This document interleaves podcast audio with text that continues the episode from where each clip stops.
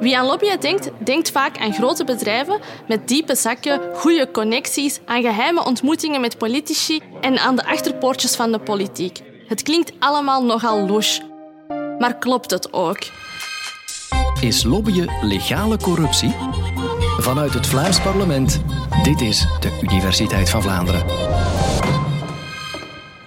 Een tijdje geleden beroerden de plannen van Chemiereus Ineos de gemoederen. I'm uh, delighted to be able to announce that Ineos has chosen Antwerp. Het Britse chemiebedrijf wilde in de Antwerpse haven nieuwe fabrieken bouwen om schaliegas te verwerken tot grondstoffen voor de plasticindustrie. Om die fabrieken te bouwen had Ineos natuurlijk ook omgevingsvergunningen nodig en konden ze best wel wat subsidies gebruiken. Het bedrijf legde dus haar plannen voor aan de Vlaamse overheid en de stad Antwerpen. En die steunde ook het bedrijf in die plannen. We'll become stronger in Europe as a petrochemicals player. And, you know, I think we'll stay at the top of the tree longer. Nu, er ontstond toch wel ook heel wat controverse rond het dossier. Zo zouden de plannen van Ineos de wereldwijde CO2-uitstoot de hoogte in gaan jagen en moest er ook 55 hectare bos worden gekapt om de fabrieken te kunnen bouwen. Hiertegen kwam er dus protest. En dat van verschillende milieuorganisaties, waaronder Bond Beter Leefmilieu, Greenpeace en Natuurpunt. Vlaams minister van Omgeving en Energie. Door u te doen worden onze steden en rivieren bedolven onder de duivelse veiligheid plastic. Deze organisaties zijn dan gestart met juridische procedures en enkele van die organisaties hebben ook een bezetting van het bewuste bos ondernomen. Ondertussen is de bouw van een van de fabrieken alvast geschrapt. Dit is eigenlijk een voorbeeld van lobbyen of belangenvertegenwoordiging van zowel een bedrijf als van verschillende milieuorganisaties.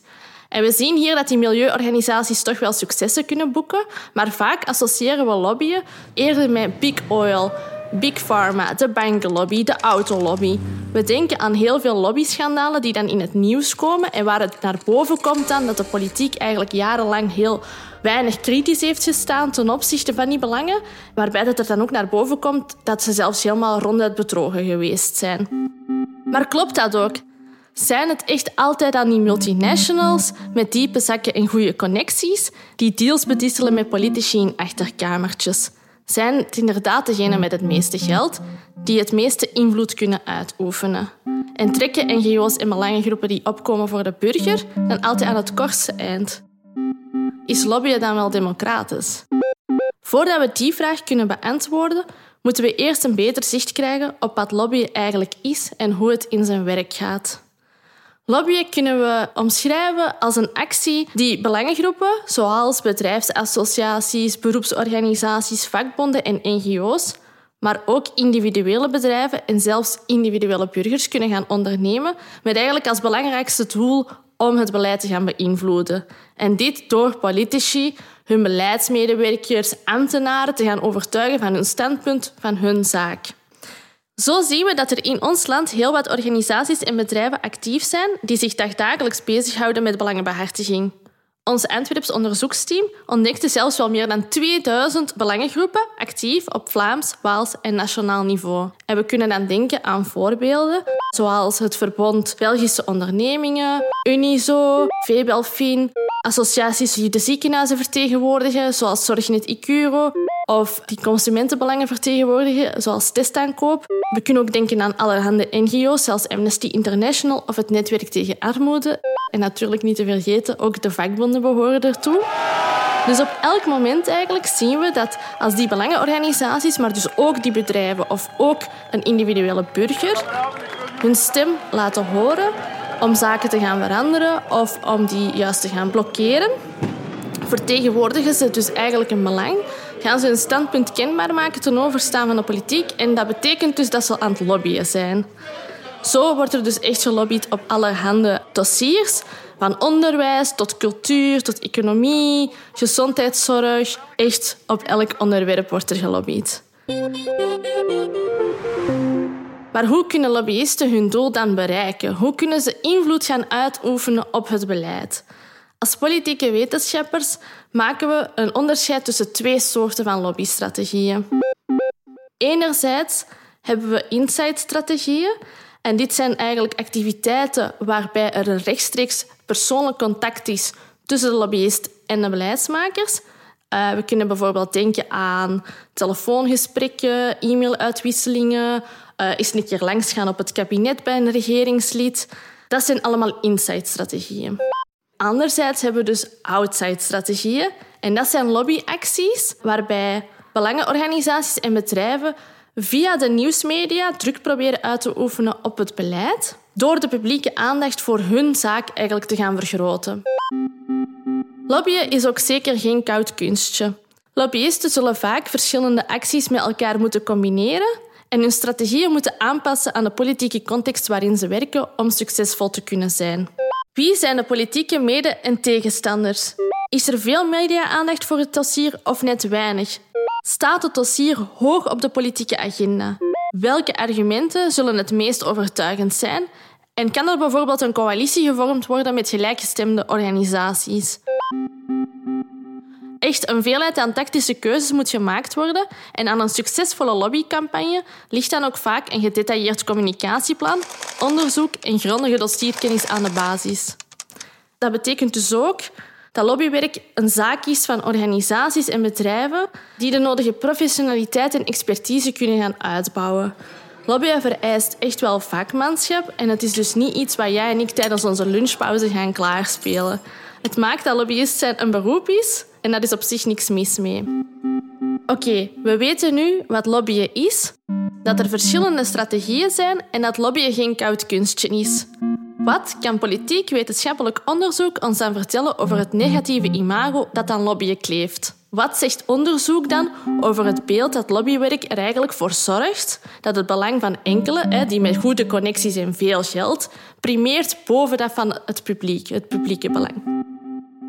Daar zien we eigenlijk dat wetenschappers dat beeld al meermaals hebben kunnen ontkrachten en kunnen aantonen dat um, lobbywerk vaak ten goede kan komen van een burgernet. Dat is de toekomst die hier wordt bedacht voor de arbeiders en de bedienden en de ambtenaren. Samen sterk, één front. Dank u. Ten eerste heeft onderzoek vastgesteld dat er heel veel belangenorganisaties actief zijn die eigenlijk opkomen voor de standpunten en de voorkeuren van burgers en niet die van economische sectoren dus. Denk aan organisaties zoals de Vrouwenraad, Trein Trambeus, de Gezinsbond of de vakbonden. Vaak zorgen zij ervoor dat de stem van het brede publiek wordt versterkt, doordat ze kunnen spreken vanuit een grotere achterban voor een groter collectief en op die manier druk kunnen zetten op beleidsmakers. Ten tweede heeft onderzoek ook kunnen vaststellen dat het niet automatisch zo is dat degenen met het meeste geld invloedrijk gaan zijn. Hier hebben we gezien in verschillende onderzoeken, in België, maar ook op Europees niveau, dat er vaak een veelheid aan belangengroepen actief zijn. En ja, dat maakt het dus moeilijk om vast te stellen wie dat er net invloedrijk was. Maar toch kunnen we dan ook zien dat er daar burgergroepen aan het langste eind trekken. Een goed voorbeeld daarvan is bijvoorbeeld het Oosterweeldossier. Daar zien we dat de actiegroepen Ademloos, Straten-Generaal in Ringland na een jarenlange strijd hun slag hebben kunnen thuishalen en de overkapping van de Antwerpse ring hebben kunnen afdwingen. We zijn compleet. Ja, we zijn compleet. Lobbyen kan dus in dat geval echt wel een zegen zijn voor de democratische besluitvorming, omdat het ervoor zorgt dat beleid nauwer aansluit bij de wensen en de voorkeuren van burgers. Daar moeten we wel een kleine kanttekening bij plaatsen. Want onderzoek heeft hier aangetoond dat belangengroepen vooral een succesvolle spreekbuis zijn voor het grote publiek als het gaat om beleidskwesties die veel media-aandacht krijgen, er veel organisaties aan het lobbyen zijn en het politieke conflict hoog oploopt.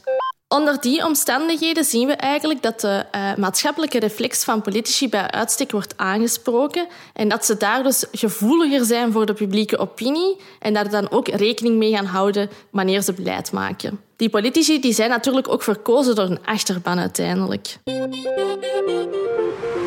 Je zult misschien nu denken, ah, die bedrijven die kunnen nog altijd winnen. Ah ja, hè, ze, ze lobbyen gewoon hè, binnen kamers. Toch heeft ook recent onderzoek daar positiefs nieuws te vertellen.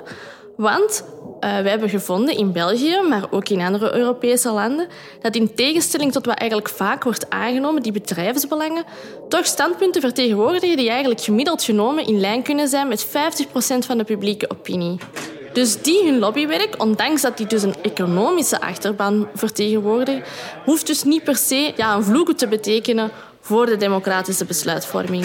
We weten dat het bedrijfsleven soms wint, maar dat op andere momenten dus burgergroepen aan het langste eind kunnen trekken en organisaties die een standpunt vertegenwoordigen dat nauw aansluit bij de publieke opinie hun slag kunnen thuishalen. Lobbyen heeft dus zeker wel zijn plaats in een democratisch politiek systeem. Het is voor politici en ambtenaren echt onontbeerlijk, echt essentieel dat ze eigenlijk kunnen overleggen met organisaties, lobbyisten, bedrijven, die de verschillende standpunten in de samenleving die er leven komen vertegenwoordigen. Politici hebben immers niet alle kennis, alle expertise, alle ervaring in handen. Dus die kunnen die input best wel gebruiken. Daarom heeft lobbyen ook vaak wel gewoon een onterecht negatief imago. Nu, wil dat zeggen dat we helemaal niet meer waakzaam moeten blijven als burgers en zelfs als beleidsmakers hè, voor dat verstorende effect van lobbyen? Nee, natuurlijk niet. We moeten wel waakzaam blijven. Daar zien we eigenlijk dat er nog veel werk te verrichten valt in België om daar verder in te gaan en verder te gaan reguleren. Herhaaldelijke oproepen van academici, journalisten, internationale organisaties zoals de OESO, e parlementsleden en zelfs belangengroepen hebben dan ook de politiek al verschillende keren opgeroepen om meer inzicht te verschaffen in wie er gehoord wordt en hoe politici en ambtenaren met de input van lobbyisten omgaan. Welke concrete maatregelen kan de politiek dan nemen?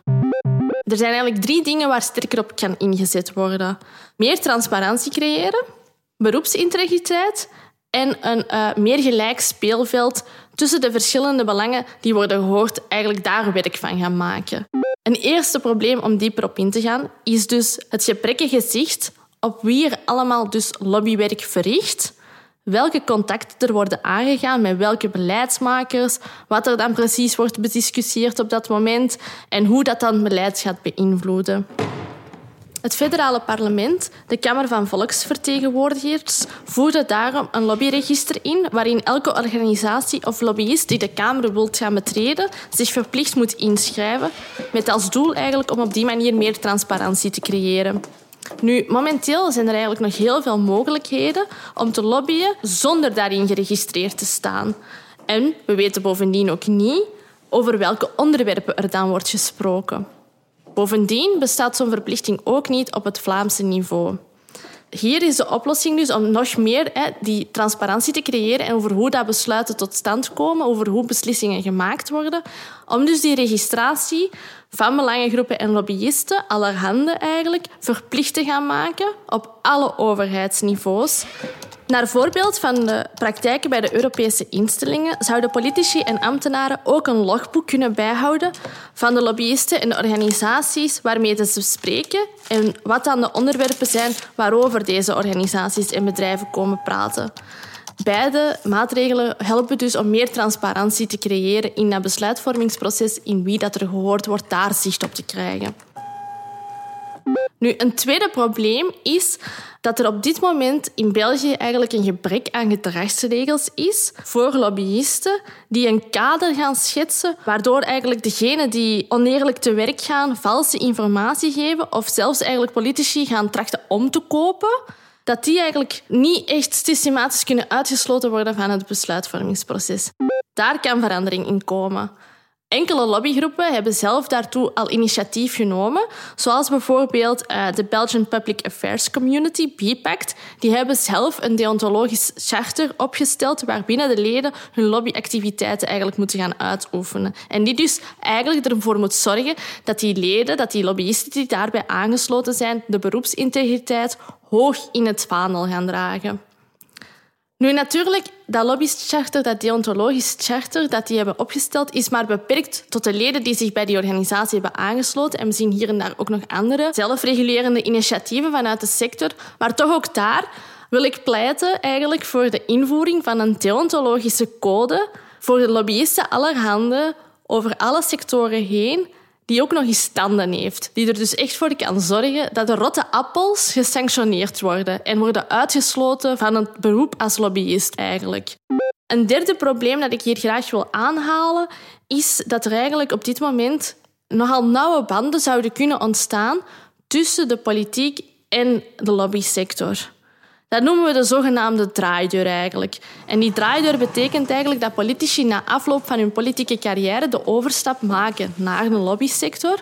Of omgekeerd, dat eigenlijk lobbyisten de overstap maken naar een politiek mandaat.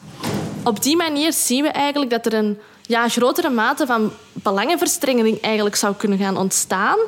Uh, een mogelijkheid hier is bijvoorbeeld om voor politici een afkoelingsperiode in te voeren waarbij ze niet naar de lobbysector mogen overstappen vlak na hun politieke carrière.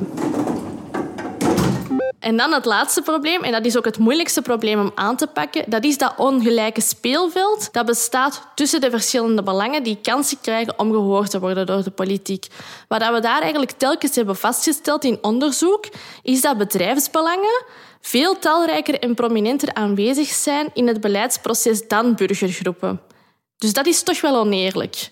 Nu, in België hebben we al een aantal mechanismen ingebouwd die dat speelveld toch iets of wat gelijker maken. Uh, we kunnen bijvoorbeeld denken aan overheidssubsidies die aan tal van organisaties worden gegeven en waardoor die hun werking kunnen gaan professionaliseren, meer expertise gaan kunnen uitbouwen. Een ander element waar ik aan denk is bijvoorbeeld de adviesraden, zoals de Sociaal-Economische Raad van Vlaanderen. En daar zien we dat er vaak wordt gestreefd naar een meer evenwichtige samenstelling tussen wie dat er aan tafel zit. Een evenwichtige samenstelling tussen economische belangen, consumentenbelangen of de belangen van werknemers, vertegenwoordigd door de vakbonden. En op die manier komt er dus ook meer een consensusadvies naar buiten, naar de regering toe die beleid maakt. Einde van een steunverrichting. Maar het kan natuurlijk nog altijd beter. En hier komt de moeilijkheid, omdat het hier dus vooral gaat over een grotere bewustwording bij die beleidsmakers over wie dat er dan niet wordt gehoord. Wie krijgt er minder kansen? Wie komt er structureel niet aan bod? Wie krijgt er die subsidies? Wie mag er zetelen in een adviesraad? Zijn dat dan niet altijd de usual suspects? Daar mag er dus in nog grotere mate een aandacht zijn, een, een bewustwording zijn voor degenen die weinig kansen krijgen om gehoord te worden door de politiek. Als dat in orde komt, dan pas hebben we echt een gelijker speelveld. Lobbyen kent dus vele problemen en er is echt nog veel werk aan de winkel om tot een betere lobbyregulering in ons land te komen. Betekent dat dan dat lobbyen legale corruptie is? Natuurlijk niet.